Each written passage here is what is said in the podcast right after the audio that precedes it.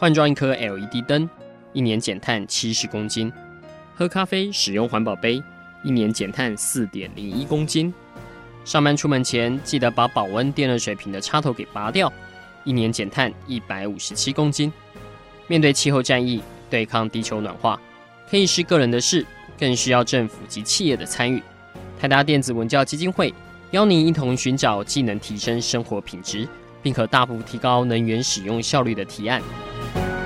欢迎收听《气候战役在台湾》。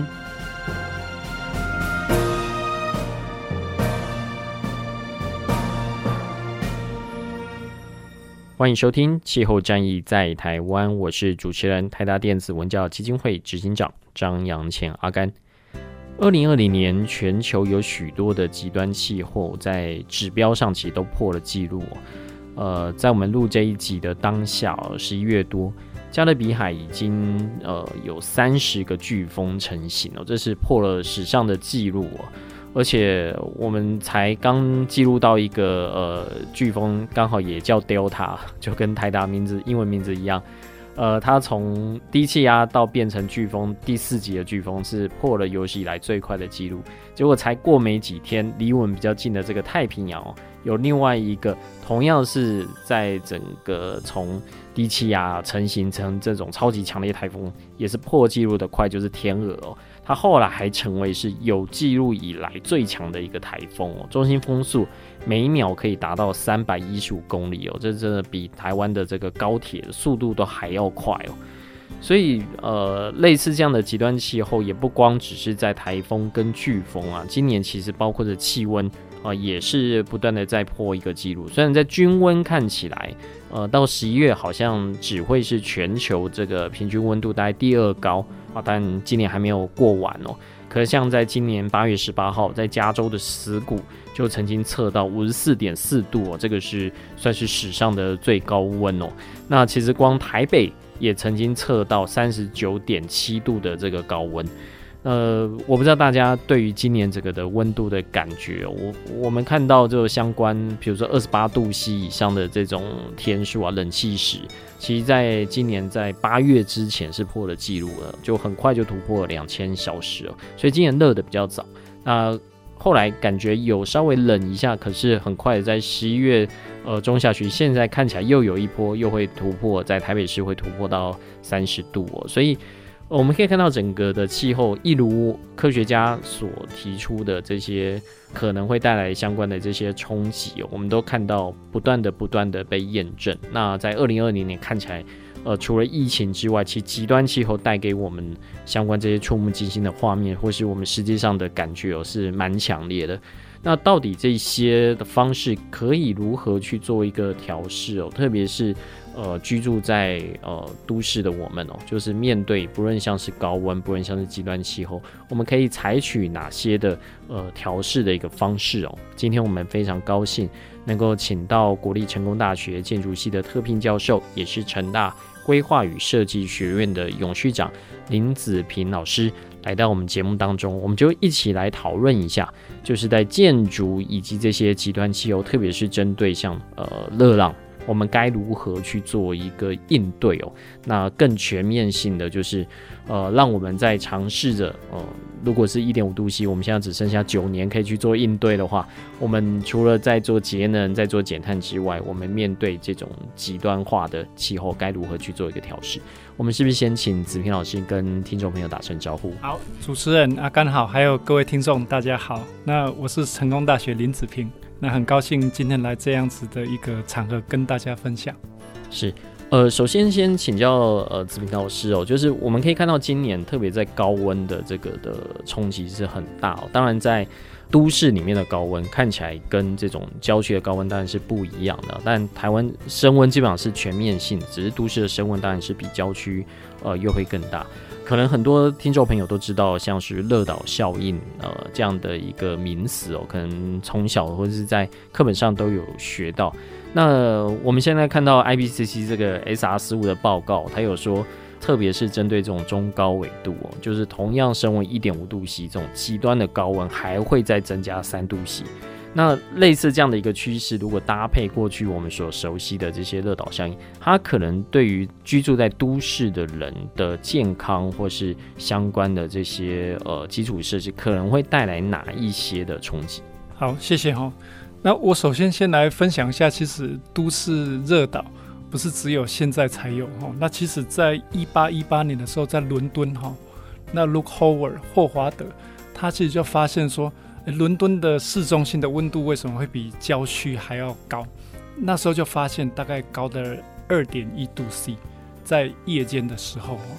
那从那时候的发现说，其他的城市也有这样子的现象啊，所以我们就把都市之中比较热的，那跟郊区比较凉的这一种特征，叫做都市热岛的现象。那同一个时间里啊，呃，最高温跟最低温的温差。这个叫做都市热岛的强度哦，所以国际上常常就用都市热岛的强度哦，来界定一个都市里面都市化造成高温化的问题啊。比如说，如果呃郊区是三十六度，那市区是三十八度，那差了两度，这个叫做都市热岛的这个强度哦。那为什么叫车成一个岛呢？哦，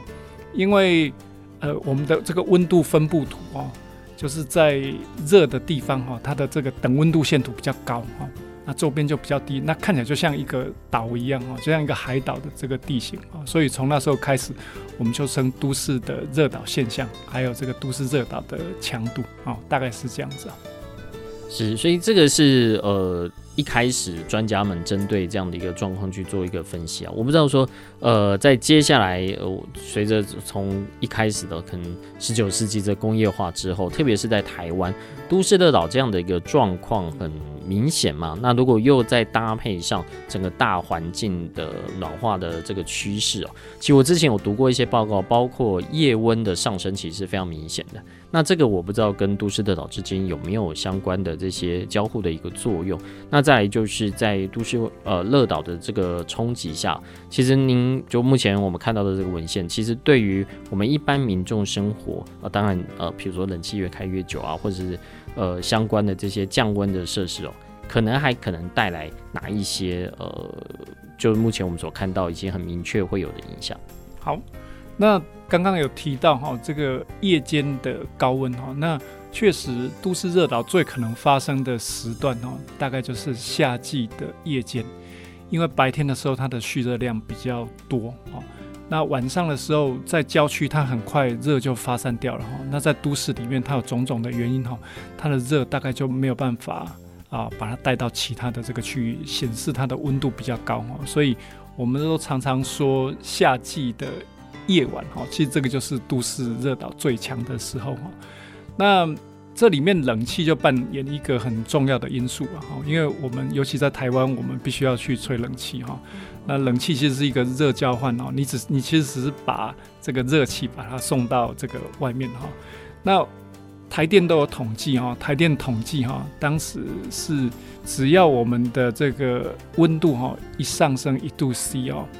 那全国的尖峰用电，哈，夏季的尖峰用电就会升高百分之六左右，啊，百分之六左右，哈。那这是为什么呢？因为，呃，我们在夏天比较热的时候，它的温度会升高，我们开冷气的机会就比较多，哈。那刚刚也有提到一个问题，就是说，诶，那到底这样子的，譬如说冷气的发热，哈，到底对我们的环境会有什么样的影响，哈？我们直接讲一个，哈，你的荷包的问题，哈。我们在台南有做过一个研究的分析哈，因为温度越高，其实你冷气哈，你要使用的能能量会越多哦，你的耗电量也会越多，相对来讲哈，你的用电费也会比较多哈。那我们发现，在台南市哈，同样一个大概四十平左右的小住宅，在市中心跟郊区的一年的电费的差异，大概就会到六千四百元左右哦。所以温度变高。那第一个其实就会影响到你的荷包，因为你的这个你的用电量其实就会增加。那它当然其实还有其他影响，就是说，诶，我们就会觉得都市里面的这个舒适性就变得比较差一点，因为就变得非常的闷热。那你的都市的空间品质也会变得比较差，因为你太热，你可能就不想到户外去哦。所以其实都市热岛哈，那目前造成我们的影响那越来越大哈。那我再跟各位来分享一下哈，就是在我们都市里面哈，尤其是台北市今年的这个热岛，因为很多人都问说，哎，那林老师，那这个跟过去的都市热岛，比如说今年特别热又没有台风哈，那跟过往有什么不一样哈？那我可以分三个部分来讲哈。第一个，它的热岛的强度增加，以往在台北大概发现大概差个两度、两点五度哈，那今年呃六月底的时候。呃，最热的万华跟郊区的南港哈，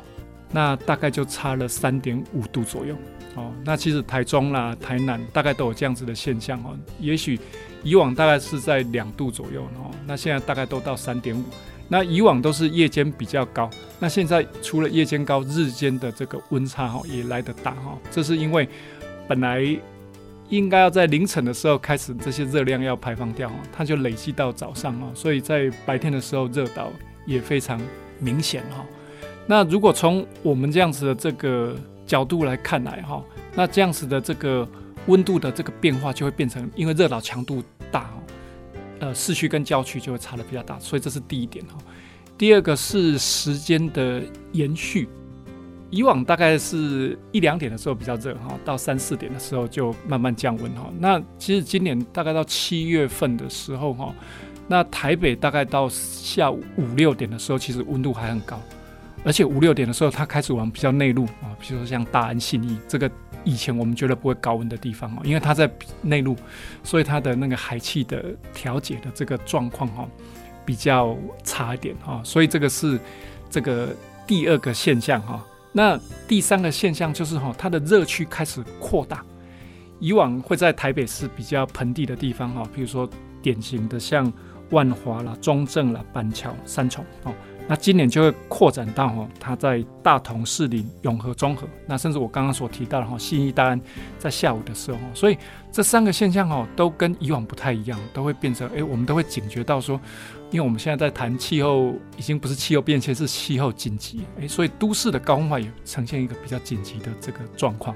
其实我们看到国际上在做相关的讨论的时候，城市的能够因应热浪，能够有怎么样的一个调适程度，一直是很重要的一块哦。这个当然跟我有许多的案例啊，这边比如说像法国的巴黎啊，我想这个案例可能大家都有听说，毕竟是一九九八到二零零三、二零零五。呃，他们因应这种极端高温的程度，就呃，就调试能力其实是算是越来越好了，就不至于说一下子呃，因为高温，然后那过去可能在巴黎是不需要装冷气的，所以很多的独居老人就呃不幸的丧生。那后来呃看起来在市政府里面可能是把冷气当成是一个调试的座位，可是我们现在看到有许多的大城市的这个高温哦，已经到。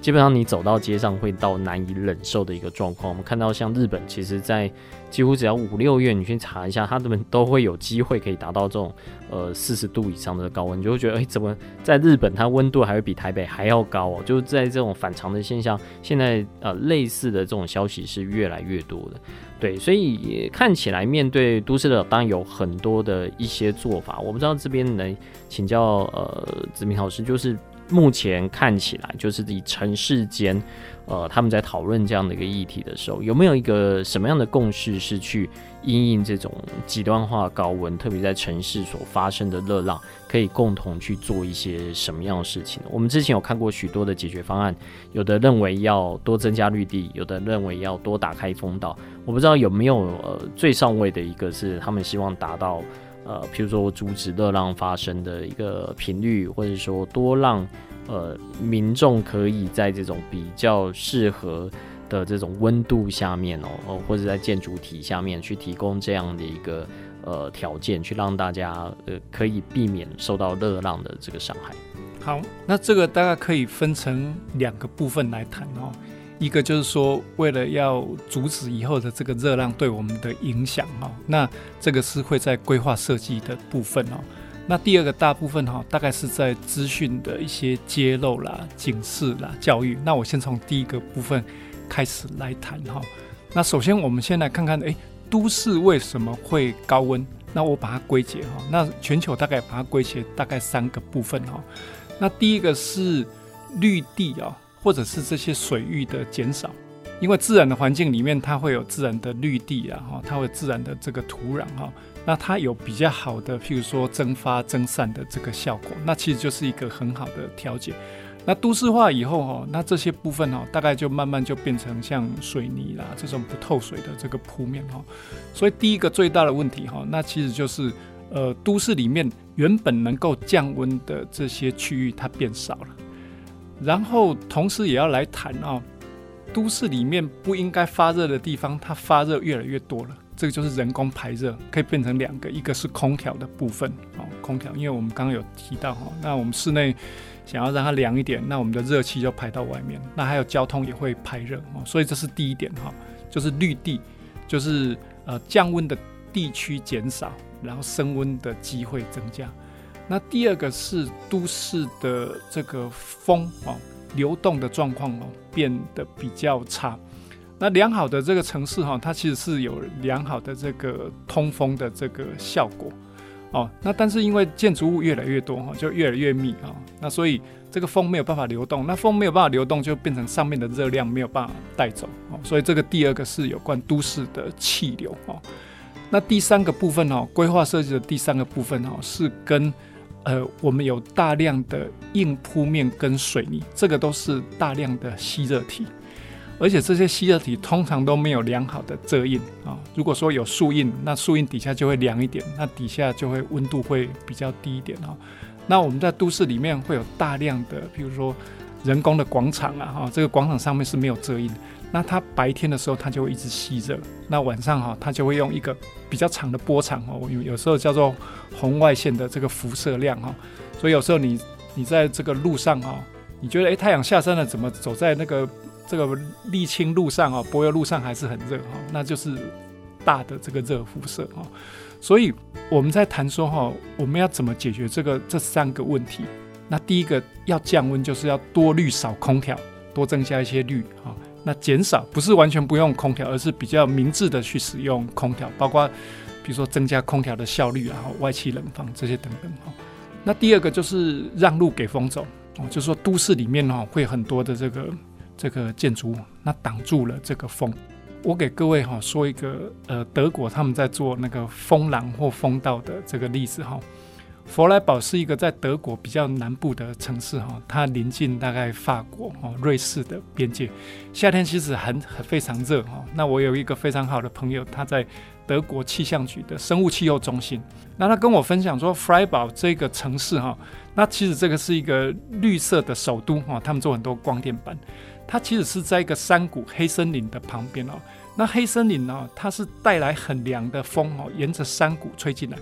有一年他们的这个足球杯的这个联赛哈，佛莱堡这个城市得了一个冠军，那所以他们要把哈这个足球场扩建，这个足球场刚好就在这个山谷的地方哈，所以它是一个很重要，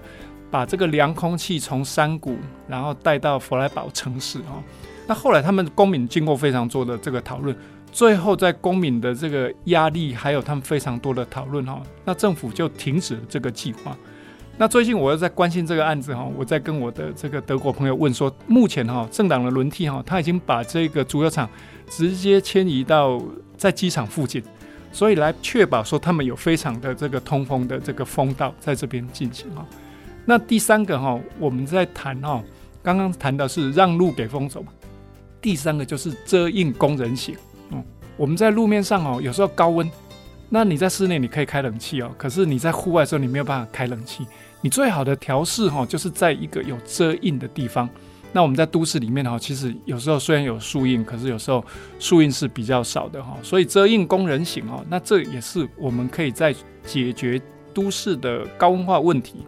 那也可以让人走得比较舒适哈，所以我们的口号是这样哈：多绿少空调。让路给风走，还有遮荫工人行哈。那这个是从规划设计来看哈。但是刚刚阿甘也有提到说哦，那我们怎么开始去面对这样子的这个现象？至少我要有意识到说，诶，现在对我是高温哈。那呃，德国还荷兰很多城市哈，他们的热浪的这个资讯的这个揭露哈都非常科学。第一个就是说，诶，高温连续几天，他们叫做热浪啊。比如说荷兰，呃，高温，比如说三十天，那持续三十度，持续三天，这个叫热浪。或者是一个极端的高温在一天里面出现，他们就会有一个热浪的警示。在德国，它马上会启动这样的机制哈，它会启动到医院，还有照护中心，还有到学校，所以让人们。比较了解说，诶，现在是处于高温，那你必须要去做什么样的防护会比较重要。像台湾做得非常好，在空屋的时候，它就有空屋的这个标示了哈。那其实以后哈，我们面对这个高温，它已经不是一个气候的现象，已经不是都市热岛的现象，它已经是都市热岛的灾害啊，就像。雨大了，它就会变成一个水灾一样哈，所以不管是从规划设计，或者是从资讯的这些揭露啦、警示啦、教育，我想这个都是比较完整去做都市热岛的这个对应跟调试。是，我想子平老师之前也跟很多的先进哦，包括媒体一起来推动的这种在愿景工程上面，能够帮整个台湾的城市去做这个降温哦，那。其实类似这一类的，我知道在台湾的劳动法规里面，其实已经开始有了。当那个温度升高到多少的时候，其实是劳动朋友们是可以呃跟雇主说，这个基本上是已经呃必须要增加休息的时间啊，补充水分等等的。那我们也知道，像在中国大陆，他们也有类似的一个法规，就是呃太热的时候，基本上呃同样是必须要停工，还还是有一个什么样作为？我就有听过我们在中国大陆的同事说。因为有这个法令，所以他们的天气预报永远不会超过那个，就今天就很热，但永远在法规值以下。对，这这个是呃笑话，就他们他们分享给我，实际上这个我也不太清楚。好，所以面临这几个方式哦，其实我这里比较好奇的是，目前有没有一个比较，比如在策略上或在政策上是努力去朝向这三方面来走的？首先，第一个当然就是像风道的这个设计。呃，我之前有接触过在香港的从事环境运动的朋友，他们那时候针对屏风楼，就是那些香港的房子都盖得很高，而且都要海景第一排，就就把所有的海风都遮住了。所以他们针对这个呃风道的设计，我记得是有类似这样的一个审议委员会会去做科学上的这样的一个讨论。那我不知道在台湾是有类似这样的一个。呃，比如说在各个城市的这些都市规划小组里面有专门针对呃风道这块在做讨论啊，这是我个人比较好奇的一块哦。那再来就是那个多绿呃少冷气哦，呃现在渐渐的因为太阳能光电在这种。平面型的，其实跟农地的这个问题，渐渐被大家来做讨论。那环保的团体其实很很努力的在屋顶型，希望能够多增这样的一个太阳能光电。那其实，在屋顶的运用，在过去降温上面，除了呃太阳能光电以外，另外就是所谓的呃冷屋顶啊，就是你去涂成这种反射的涂料，或是白色的这个，哎、反射值要很高哦，那才有可能把这个热反射回去。那另外就是种。树就是绿屋顶哦，那在芝加哥一直是一个典范。我不知道这这三种的一种应对方式，呃，就目前为止，以子平老师的想法，会会不会是一个比较好的一个应对的这个方式？就先先很快的 询问到老师这两个问题。好，没没错哈。那其实怎么从一个政策，然后后来变成一个引导或管制，我想这个很重要哈。那我我先补充一下，刚刚阿甘有提到说，我们目前哦是在在劳动部哈有一个譬如说劳工安全的 WBGT 哈这个这个一个 ISO 的这个指标哈，那超过多少的温度你就不能工作。那确实台湾目前是有这样的这个管制哈，但它往往哈都是在一个比较恶劣的状况啊，譬如说你如果是在一个封闭的厂房旁边有锅炉。或者是你在工地这个工作的时候，那我们其实有相关的法令哈，在做这些事情哈。可是这个部分哈，其实对民众的照顾是比较少，因为它主要是以劳工的法令。那我那时候还很认真去看我们的灾害防救法哈。我们灾害防救法里面当然有有地震啊，有水灾啦，连寒害都有，但是。现在是不把热当作是一个灾害，其实我也蛮困惑的哦。那就是热没有一个主管的机关，它要有一个主管的机关。可是热线的事情其实是每一个都是主管经机关。这个温度高，那对经济部的这譬如说发电可能会产生一些影响。那对农作物，诶，农委会也会有一些影响。那对我们的活动，譬如说卫福部也会有一些影响哈。所以这个是我们目前哈在热的这个法令的层次哈，这个其实还不足。那刚刚主持人阿甘也有提到说哈，那确实您您研究的相当透彻哈，香港的这个制度哈。我们在之前在看的时候，除了像德国的这种弄公民的方式哈，给政府一些建议之外哈，那香港的屏风楼其实问题蛮严重了哈。那海景第一排大家都要盖得非常的满哈，所以他们当时有个叫 ABA 的这个法令啊，那其实它推动很久哈。那在哪一个时刻点它开始入法了？他在 SARS 的时候哈，因为那时候发现诶，很多屏风楼之后的这个建筑哈。它的住宅品质、通风效率很低哈，所以他们才开始正视这个问题哈。那他的策略应该是这样子哦，他把这个建筑物要做规划之后，你要先做一些模拟哦，去接一些动力这个这个 CFD 气流的这个模拟哈。那模拟符合我预期的风速之后，你才可以去允许做开发，否则你就没有办法达到这个通风的这个等级哈。那在台湾其实两三年前已经开始这样做哈，像新北哈，它就有一个，譬如说沿着我这个河道的部分哈，我在这个洞距要做一些控管。那我们从去年度的时候，我们开始协助台中市政府的这个都发局哈，那当然在都发局的黄斌局长还有很多这个伙伴的一起共同努力之下哈，我们开始用一个不只是动距哦，它是一个三 D 的这个动态的一个评估。也就是哈，我把这个建筑物哈，我做一些规划，我让出那个适当的距离啊，那我可以让风哦从我这个基地传到下一个基地。我们要求的不是只有风进来，风还要出得去。那我们做一个法令的配套，就是在都市更新的时候，如果你能达到我们比较高等级的通风的需求的话，你可以在容积上，你可以获得少部分的这个优惠。那这个就是一个公私协力非常好的这个说明了哈，就是说，哎，公部门提出这些政策，那私部门哦，你就提出一些努力。当然，这个对建商也是一个很大的成本哦。他本来面对万平公园，他全部都要面对它，那他现在要侧着身哦。就是面对一个公园，你要侧着身让风过去，这个是一些损失。但是如果说，诶，我们给它多一些的容积，它往高层一点发展，但是把这个建筑物侧着身，公园的凉风可以从你两个建筑物的侧身的风吹到底其他的这个住宅区的话，那这个部分哈，其实也是会有帮助的哈。所以这个是我们在去年的时候开始推动这个台中的都更。通风的奖励，那今年的时候已经开始正式入法了啊，所以今年开始台中的都更就开始引用这样子的法令哈。它当然它还有其他很多绿化的啦、开放空间的优惠，但是至少是开始迈出第一步哈，把这个通风哈不只是管制，它跟优惠的奖励哈也有关。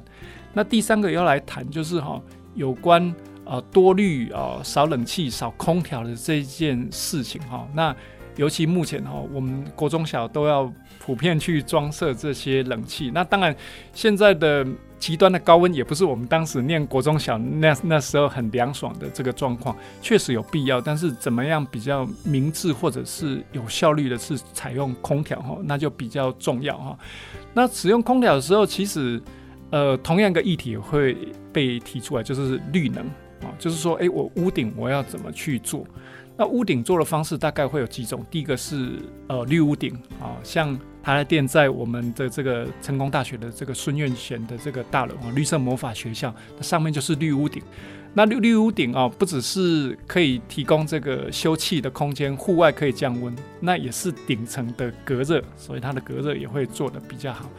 那再来是除了一些地方是绿屋顶，那也可以作为太阳的光电板的使用。但我们就要比较明智的去思考这件事情哈，就是说，诶，如果光电板的下方我还有一个空间，我可以做一些人力的这些维护啦，或者是我做一个设备的空间。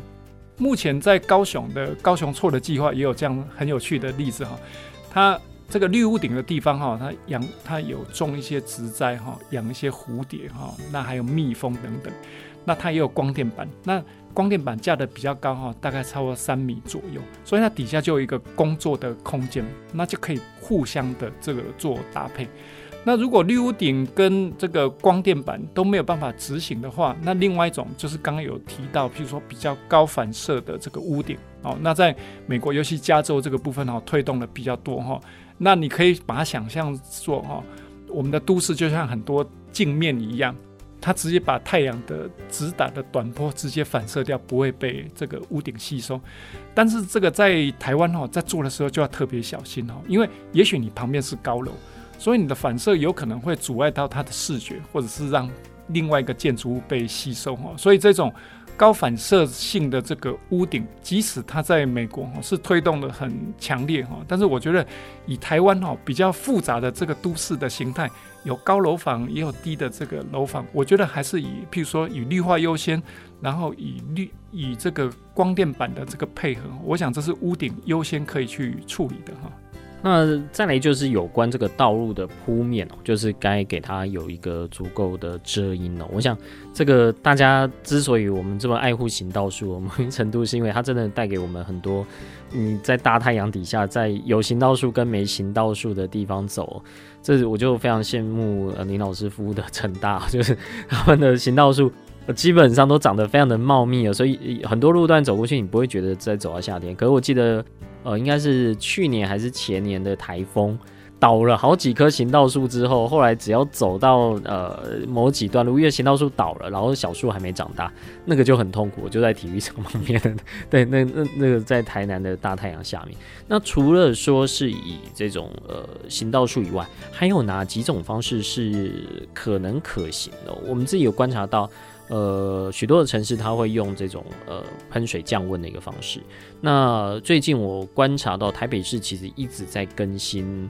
地下的，它这个应该是算排水沟吧，那也不是下水道。他们已经开始把这种呃所谓的海绵城市的概念放进去。就你看它施工的时候，它还会有个告示牌说，这个水哦不只是在下水道这边走，还会先让它看有没有机会可以渗到地下去，然后补出的这边。然后它有些的铺面，像停车场的铺面，也开始采用这个海绵城市的。一个概念哦，这个在成大孙运璇绿建筑研究大楼的外面，其实也有这种，当初是示范啊，现在看起来已经有蛮多的都用这类的一个工法。当然也不光是一个工法，它有许多的都可以运用这样的走。我不知道在这一块，就是除了沥青以外，呃，是不是这种的可能性都已经有？那什么时候您觉得像沥青这样吸热，但是相对来说还又是比较成熟？呃的这些产品可以去做一个什么样更生态、更环保的方式去做一个替换。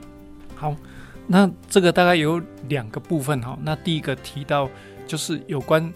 呃可以涵养水的这种铺面啊，或者是水沟对降温的效果。那第二个是遮荫嘛哈。那我我先谈第一个的这个部分哈。那我们都知道海绵城市的概念就是说把水哈把它留在我们都市的表面。不要太快哈，那排把这个水排到这个雨水下水道去哈。那这个有三个好处了哈。那第一个是它直接减缓那个洪峰的这个时间啊，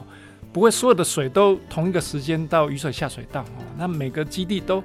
暂缓一点哈，就是我稍微去延缓它流出来的时间哦，那可以减少这个都市大量的地表径流的这个问题哈，比较不容易淹水了哈。那第二个是降温的效果哈，像刚刚所提到的哈，譬如说如果你有呃透水砖，那下了一场雨之后，尤其像台北有时候，比如说夏天的时候，那很热，然后突然下午就一个午后雷阵雨，那我们希望这个水哈，比如说留在这个地面上时间长一点哈，那不管是植物的植穴，或者是像我们说刚刚所说的就是渗透沟。渗透沟，你就可以把它想象作是一个，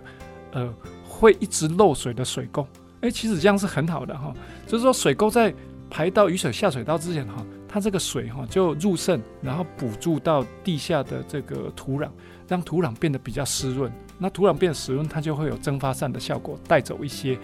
热量哦，它可以把一些热量哦把它带走了哈。那所以其实都市哈，那第三个部分就是当你在这个铺面里面多了一些孔隙，多一些水，其实你的生物的基盘啊的这个机会也就比较多哈。所以，哦，我们广义来讲，这个叫做都市的保水性哦。所以它会有啊，减少都市洪水的问题啊，都市降温的问题，那还有帮助哈。这个都市变得比较生态哈，那目前很多城市确实都在做这些哈，像刚刚所谈到孙运璇大楼前面哈，它这个工法就是可以把水哈，把它涵养在这个这个地表底下哈，那透过一些蒸发扇哈去降温的这个效果。那以前最大的挑战哈，其实就是铺面的承重，因为像如果以前看到的那个连锁砖或紫草砖哈，它那个砖跟砖之间有这个缝隙哈，它是用干气式的哈。那级配大概二三十公分，但是它没有办法承重，所以我想我们之后要去挑战的就是哈，要去面对的就是怎么样让这个铺面哈，它有承重的能力，但是它又可以涵养水分。那目前沥青也有也开始有一些排水性的这个沥青，它里面没有一些细的骨材可以让水渗到底下去哈，所以这个都是一个调试气候比较好的方法。那第二个我们要来谈哈，就是呃遮荫。其实哦，都市最怕的就是哦，呃，太多的这个人工的材料，又在没有遮蔽之下，哦，这个最容易高温哦。我举一个例子哈，如果我们今天在一个大榕树下哈，那榕树下哈，它是有一个它有个遮荫，然后它的温度是比较低的啊，所以当今天没有当太阳下山了之后哦，它的温度还是都比较低。可是，如果今天哈，它没有一个这个这个像雨伞一样的这种这个遮阴，像雨伞呐，就像这个植栽一样哈，它就很容易吸热哈。那我们要怎么去处理这样的问题哈？新加坡就做得非常好。新加坡哈，在从地铁站到公车站之间哈，它都会有一个遮阴的道路哈。那除了天然的植栽之外，它还有一些人工的遮棚。哦，那人工的遮棚，它其实是可以挡住一些哈太阳的直达热到我们的这个地面。那地面温度如果能降低哈，都市的温度也可以去降低。那再补助一些哈，像一些水雾。那水雾的好处哈，它其实是一个跟体感比较有关系的哈，因为它可以它可以把这个空气的这个温度哈稍微降低。对都市热岛的调试效果可能不是最直接，但是它对人的舒适性的提升哈，这是很有帮助的哈。所以刚刚有提到哈，保水跟这个遮荫，这个确实都是都市里面很好的这个降温的效果的工具。是，那像刚刚老师提了这么多的解决方案，在您看，现在台北或者是像台南、呃新北、桃园这几个城市哦，其实我们看到他们在很多的场合都会竞相的呃尝试，去说他们在气候政策上面的领先啊，或是把这些智慧的一些概念带进来哦。有没有哪些城市或是哪一些呃社区，或者是在它的某一个区域，您觉得做的是蛮好的？或许大家可以做相关的一个参考，像刚林老师提的这个透水铺面，如果我没记错的话，台北市复兴南北路的脚踏车自行车道，它的就是用这种比较粗的沥青，那个很明显就是您呃。呃，踩在上面就可以知道它跟一般的沥青比较不一样。那我们之前也看过试验的这个影片哦。那或者是说像，呃，其实，在台南或者是在高雄哦，他们利用很多的这些平常是公园，但如果骤雨的话，它就是一个小的一个滞洪池。但它因为跟建筑物离得并不远，所以它是可以去调节中间的这些微气候。那桃园刚更是这样的，因为他们有很多的皮塘。啊，是有机会可以有这些的效果。因为老师，您平常呃，除了在研究室以外，您其实还有一个呃相关的一个身份呢，就是在 成大这个 USR 的呃 Impact 的相关的计划。我不知道在这几个计划里面，是不是很多就是在应对城市他们如何来呃对抗在极端气候所带来的这些挑战。好，那我我先谈一个尺度比较大，就是说不一样城市哈。那我我们研究室一开始从台南开始架自己的测点，我们不只是使用气象局的测点，我们自己架哈，因为气象局的测点都是在一个维护比较好的状况哈。那我们的测点大概就是深入都市的闹区啊哈，架在这个这个电线杆上这样温度哈。那我们现在目前大概有两百多个测点哈，那已经六度都已经在今年大概夏天左右，我们大概都建置完毕哈。那我也跟各位分享一下哈，每个城市目前他们所做的努力哈。那呃，新北一直在推动海绵城市哈，所以怎么去把防灾跟降温结合，我觉得一直都是做得很努力啊。那台北哦，因为它是一个盆地的地形哈，那目前呃在南港的区域哈，它在做都市设计的时候，已经开始考量到都市的风道，因为南港的位置非常重要，它从基隆河的这个风要把它带进来，就像刚刚我们说的 Fryeburg 跟这个黑森林的这个关系一样哈。那接下来是在台中哈，台中有很多这个本来是地下的这个涵洞或水沟，把它开放出来，像呃绿川跟柳川哈，那这样也带入了很好的这个风，还有很好的这个降温。那刚刚台中也开始在做这个都市的这个通风的管制哈。那我们再往南一点走哈。台南目前在沙仑的特定区哈，在高铁沙仑特定区哈，也有一个这个风廊的管制的要求，它有个指定的风廊。那台南目前还在推动一个叫做台南错，那也是我们团队有在一起协助参与哈。它从文化还有从粮食的这个面哈去探索这个议题，也就是已经开始在探索说，诶，这个台南错要以粮食为一个出发点哈。那高雄。刚刚主持人有提到哈，高雄有几个，譬如说大型的这个滞洪池，那滞洪池还有降温的效果。那高雄错也一直在做推动，所以其实每个城市都有一直有在做哈。那除了城市在做，因为城市的就是我们学术单位跟政府去做一些搭配哦，提供一些这个技术或者是一些知识给他。那再来还有一个我们在参与大学社会责任计划的 USR 计划哦。那我们当时是协助在将军哈，将军产芦笋在台南的沿岸哦。可是现在温度越来越高哈，他们发现说哇，它的芦笋的温室哦，那室内我们去量测哈，大概会到三八三十九度，我们还拿着黑球温度继续测哈，大概都超过四十度哈。所以它在夏天的时候哈，芦笋就长得不好，它叫开芒哦，就芦笋卖相就不是那么好，就变得比较纤维化哈。那芦笋的这个这些青农哦，它也没有很多钱哦，像兰花市一样去用这个低温啊，让这个芦笋吹冷气，不可能哈。但是哦，我们让芦笋哈冲冷水澡，什么叫冲冷水澡呢？我们哦，我们的团队里面哈有空调这个专家哈，这个洪洪国安博士哈，那他把这个空调主机做一些改造哈，那把这个冰水管哈凉水管把它打到那个芦笋哈的土壤的地方。那我就可以哈做一个，就是直接我把这个根系的部分哈去做降温，我不用一整个温室去降温，我做局部的降温，电费也非常省哈。那所以这个对对我们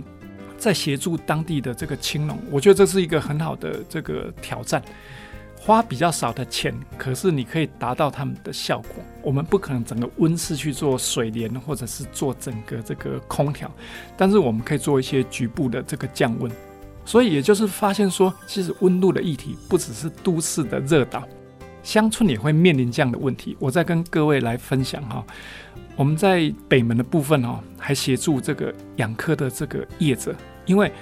鹅啊哈，它它如果哈这个温度越来越高的话，它生长也会受到一些影响。尤其我们的潟湖哈，又一直被这个沙填满。所以那个水量越来越小哈，它越容易增温。所以我们那时候水利系的这个张毅老师哈，他就协助说哈，这个鹅啊长到一个地方哈，就把它分开来，让它住透天哦，就不是一整串串在一起哈，它就是独立去做哈。所以这两个例子其实都是在提说哈，其实都市高温化的议题很严重，但是。郊区或是偏远地方对他们来讲更严重，因为这是他们的生计、他们的产业、他们的的生活的这个问题哈。所以不管是城市或者是怎么乡村哈，怎么去面对这个都市的高温化、乡村的高温化，我想这个都是非常迫切的问题。那需要产业啦，需要政府，需需要学界都一起来努力来做这件事情。是，那现在看起来全球的高温化的趋势哦，都已经越来越明显了。我看最近还有新闻说，哎，不止地球变的，宇宙也变的。不过这两者没有关系，那尺度不太一样。对，那呃，看起来，假设升温的这个状况，特别是在台湾，我们看，呃，有许多的专家一直说，在台湾的升温其实全球升温的两倍啊。这其实是看你所在的一些位置啊，就像现在全球升温平均大概一点一度，就是如果跟工业革命呃比的话，可是南北极现在其实已经超过大概四度左右，所以你看到在今年，包括靠近呃西伯利亚这边的冰层，其实恢复的很慢哦。但现在已经要回到之前的一个状态，可是呃恢复的这个。起始点哦，其实比以往都慢很多，所以在十十月底的时候，其实蛮多科学家真的还蛮担心的，因为这看起来会是个恶性循环啊，就是当你回复的呃越慢，那你反射的热能就越少，那对接下来整体的这个热量的存在地球上，这个时间可能又会再更长了。所以同样的状况，我们都一直觉得，呃，真的是所谓的气候紧急状态啊。如果说我们不尽速去做这些减碳的作为的话，所以现在看起来各国呃的确都开始朝向，不论是二零五零，或者按照科学家这边所建议的，呃，在 SR 十五说在二零四五到二零五五中间。那像中国大陆是二零六零要达成这个碳中和，很多的企业也都率先的呃去提出他们希望能达到一些新的。我们看到有二零二五希望达到碳中和，二零三零，那现在比较多的也是跟着呃这主要的大国谈到这个二零五零啊，类似这样的一个状况当然是好的一个方向，可是接下来该如何去调试哦？这就来。问一下林老师，您觉得在台湾，以我们自己来说，至少在这未来五年可以看得到的，甚至是在预算上面也都知道他们可以去做的，其实可以去朝向哪几个方向，或者是说，就我们一般的呃民众来说，他可以透过什么样的一些倡议哦，去采取因应的一个作为哦。我今年就发现